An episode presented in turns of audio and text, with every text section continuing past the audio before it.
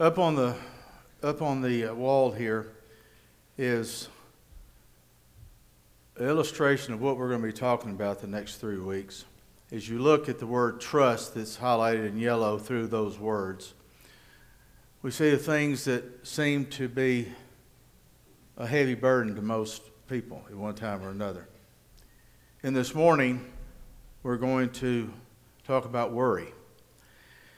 One of the songs we sang while ago had a phrase in it that really struck me when I was saying it last week. So I'm undefeated when I stand with Jesus. In 2 Peter chapter 1, verses 1 through 11 is where we're going to camp out this morning. And as we read these passages of Scripture, we're going to look at where our lives are. Think about when you were born again. When you became a born again Christian, you began a journey of growth. A growth that lasts a lifetime. And in this growth, we're developing, maturing, becoming confident and trusting in what God has to say. But does this journey get interrupted? Do we continue to grow? You know, we, we grow up and we get older physically, but are we maturing spiritually? That's a question. Age doesn't have anything to do with where you are in your spiritual growth. Because we get to a point sometimes in our lives where we, we just kind of hit a plateau and that's where we stay. We're comfortable. This morning, I want to ask you what does your life resemble? Do you, do you worry about things? Does worry consume your thoughts?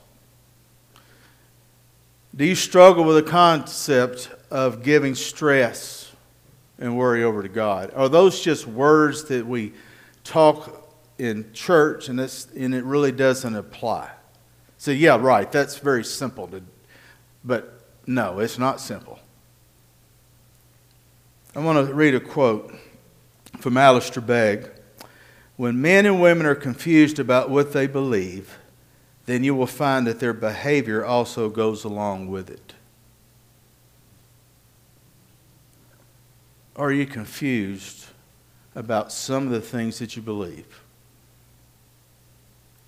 Because that reflects how you feel and you act about it. Imagine God gives you a gift, His peace. In return, he asks that you give him your worries and your concerns. That seems crazy, but that's exactly what God wants us to do. He talks about giving us peace, he talks about giving us joy, and that's a gift. But do you really believe that? Let's turn to 1 Peter chapter 1 verse 1.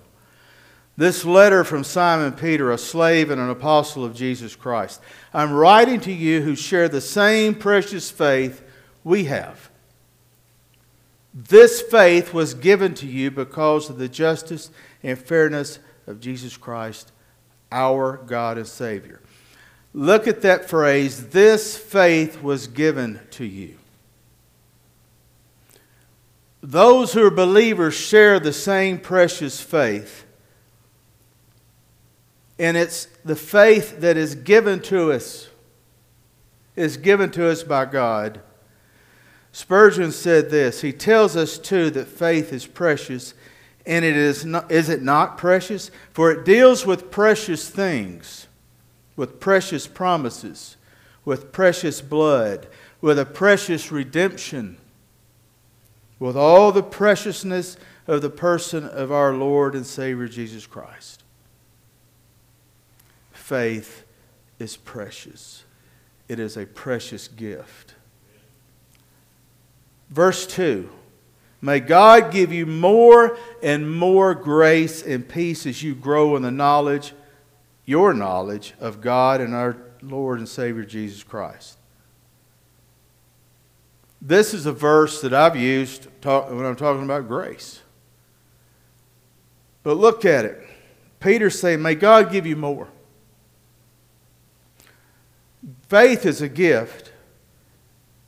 But Peter says he wants to give you even more than that is grace and peace. The New American Standard Version says grace and peace be multiplied to you. Now, two, these are two precious gifts that we're talking about. We're talking about grace and peace. Now, the Amplified Version. Now, sometimes I look at other versions because our English language gets so limited of bringing a point out. I was talking to John about that before service. But the Amplified Version of verse 2.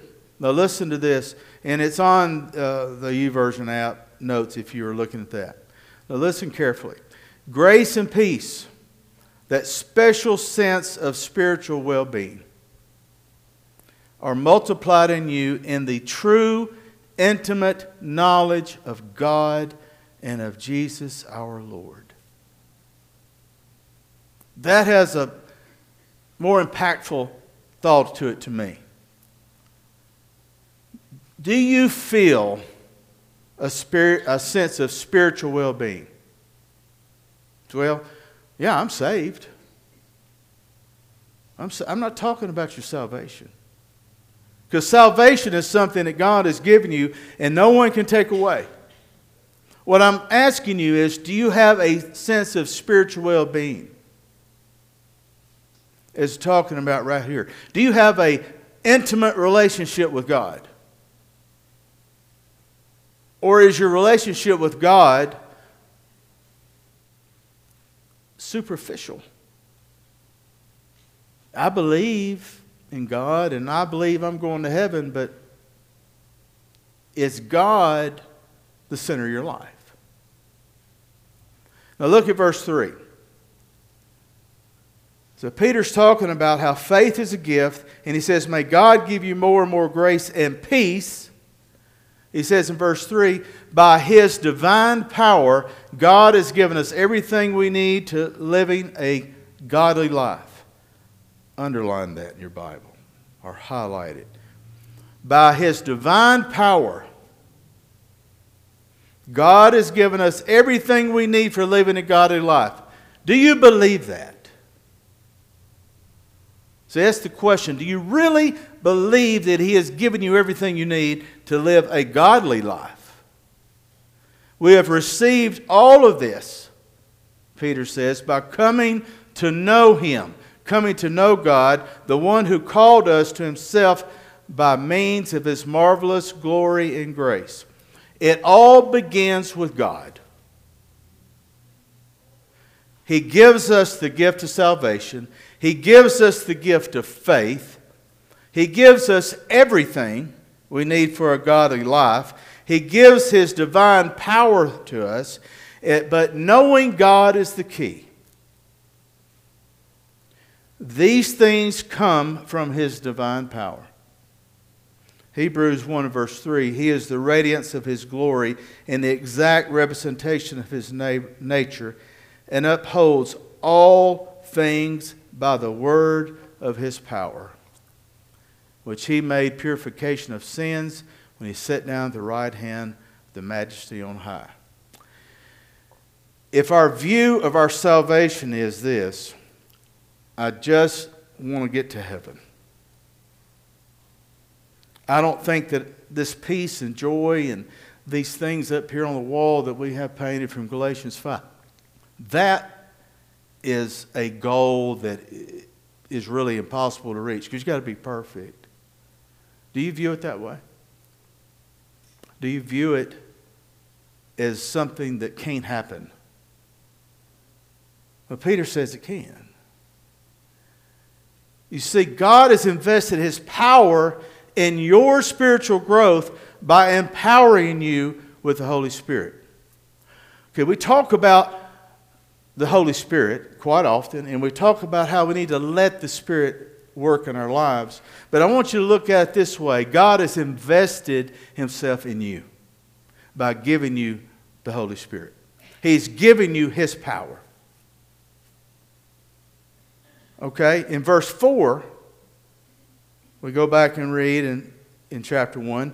And because of his glory and excellence, he has given us great and precious promises.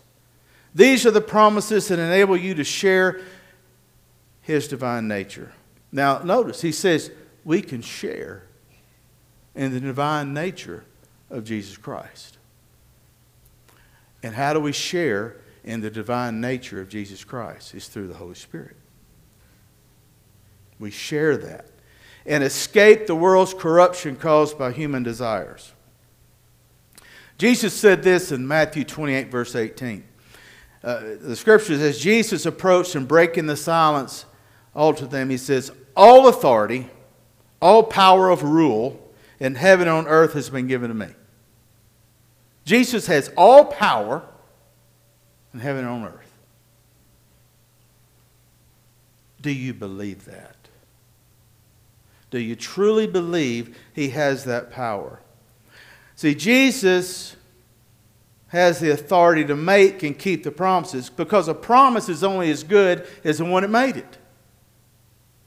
He has the authority, he has the power, he has the divine nature to make and keep promises. So we share in this divine nature And we allow the Holy Spirit to guide us. So the question is how and when does this happen? We talk about all these things, but how and when does it happen? The answer is very simple when I submit.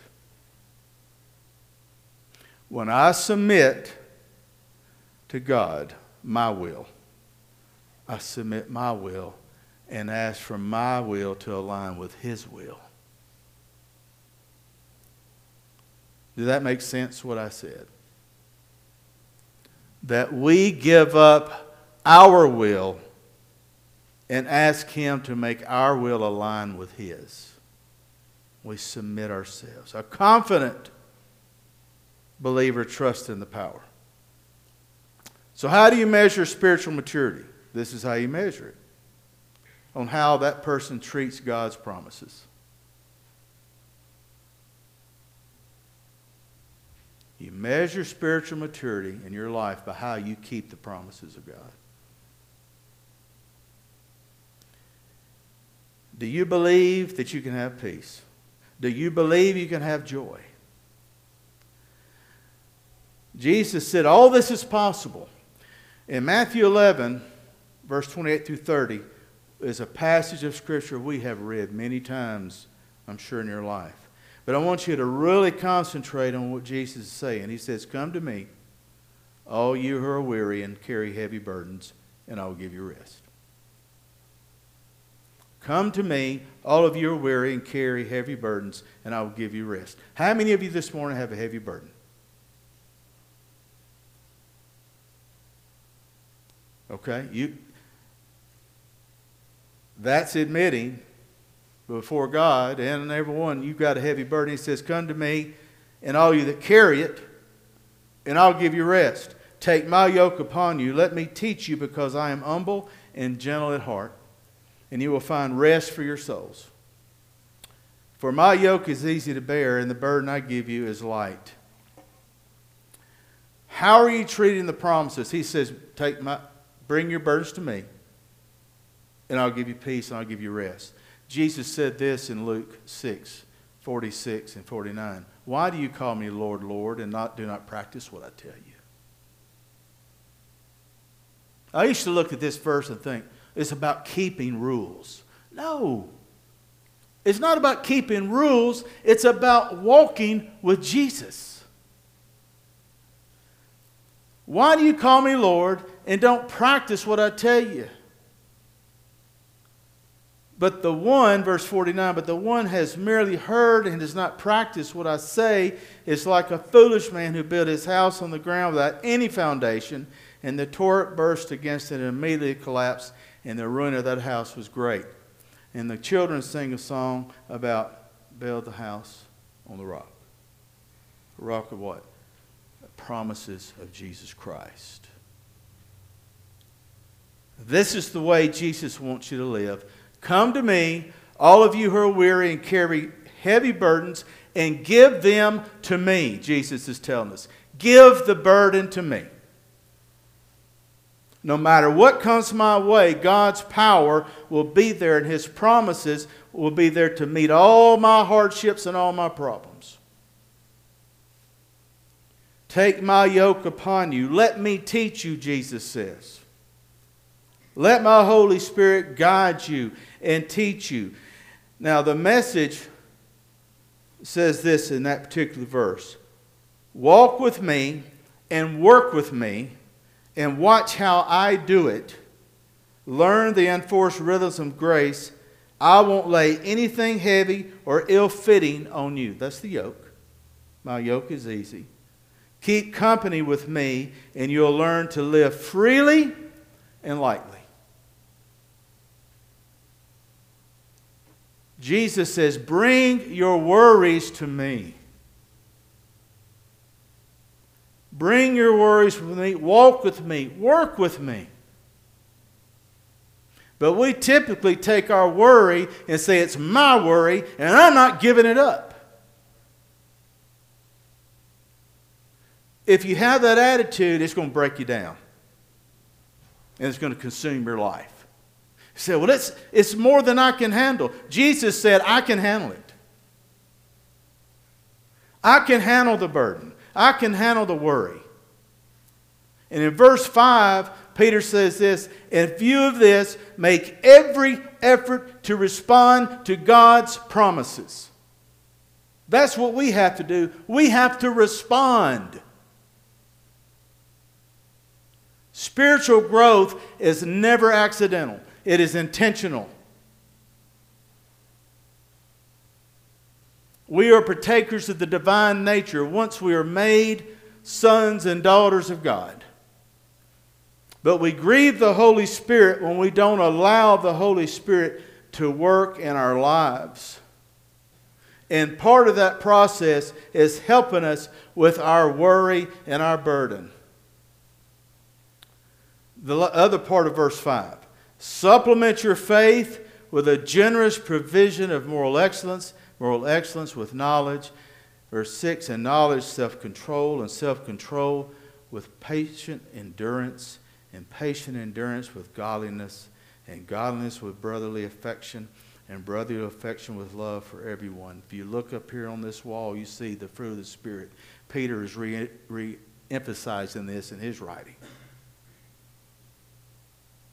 You see, we you got to look at this way. We're working in partnership with God. It's not Him overbearing and ready to, to send us to hell. He is here wanting to work with us and help us make it through this life. He gives us His Holy Spirit to do that job, to partner with us to work through this life that is at times so difficult. In verse 22, well, excuse me, verse 16 of Galatians 5, Paul says this, so I let so I say, let the Holy Spirit guide your lives. If you do that, he says, then you won't be doing what your sinful nature desires. Let the Holy Spirit guide your life. In verse 22, but when the Holy Spirit produces this kind of fruit in our lives love, joy, peace, patience, kindness, goodness, and faithfulness, gentleness, and self control. Why is it so hard to do? Our humanity is fighting against us because Satan has trained us to think our worry is our doom. Doubt, doubt is what we carry, isn't it? Can I really give this up?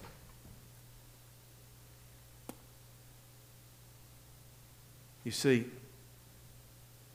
if we live by the Spirit, the Spirit will be leading us as Paul writes about in Galatians 5, verse 25.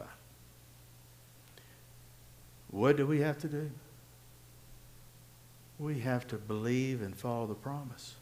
The promise is that what Jesus told us, I will take your burden.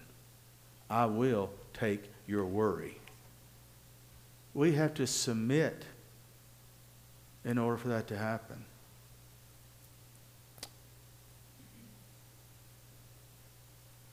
Do you have a burden that you want to give to Him?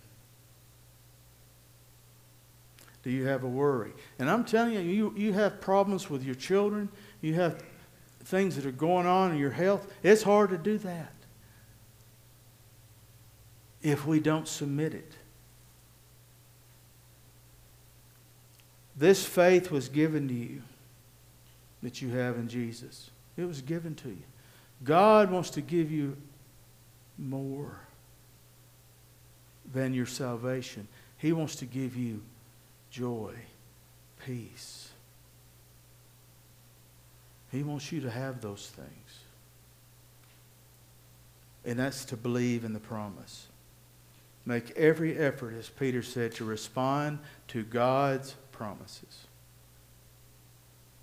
and the point is, do you believe in the promise that He'll take your burden? And you say, You just don't understand. Yeah, I understand. I understand plenty. I know about health problems. I know about family problems. I know about those things. And they are burdens. But at some point, and it's taken us a long time, Susan and I, to learn I got to give this over to God. I can't let that worry, that burden affect my entire life in all the relationships I have with others. I have to learn to give that worry up. Because I believe in the promise. Is it easy? Some days it's not. But most days, because I believe in the promise, I get peace. He gives me peace over that. Walk with me, Jesus said. Work with me. Watch how I do it. And I'm undefeated when I stand with Jesus, when I keep him near. I'm going to ask the worship team to come up. And what we're going to do this morning, you're going to have opportunity if you want to come down and release your burden this morning, your worry, we'll be here to pray with you and help you do that. Don't hold the burden. Allow Jesus to take the burden. He uses his people to help you in prayer. Rick, you believe in the power of prayer, don't you, brother? Rick has been through a lot health wise recently, but he's here healthy and well because I believe in the prayers that were lifted up for him. God has blessed Rick's life and Kim. But he can bless you with every burden you have by giving you peace over it. You got to believe in the promise. You got to respond to the promise. Jesus, it makes it simple. Walk with me. Work with me. Father God, we pray that if there are burdens that people have this morning that we just pray, Father, your Spirit works and moves within them to come to you and, re- and help them release it. To release that burden and that problem in the name of Jesus. And Father, we give you all the glory and all the honor.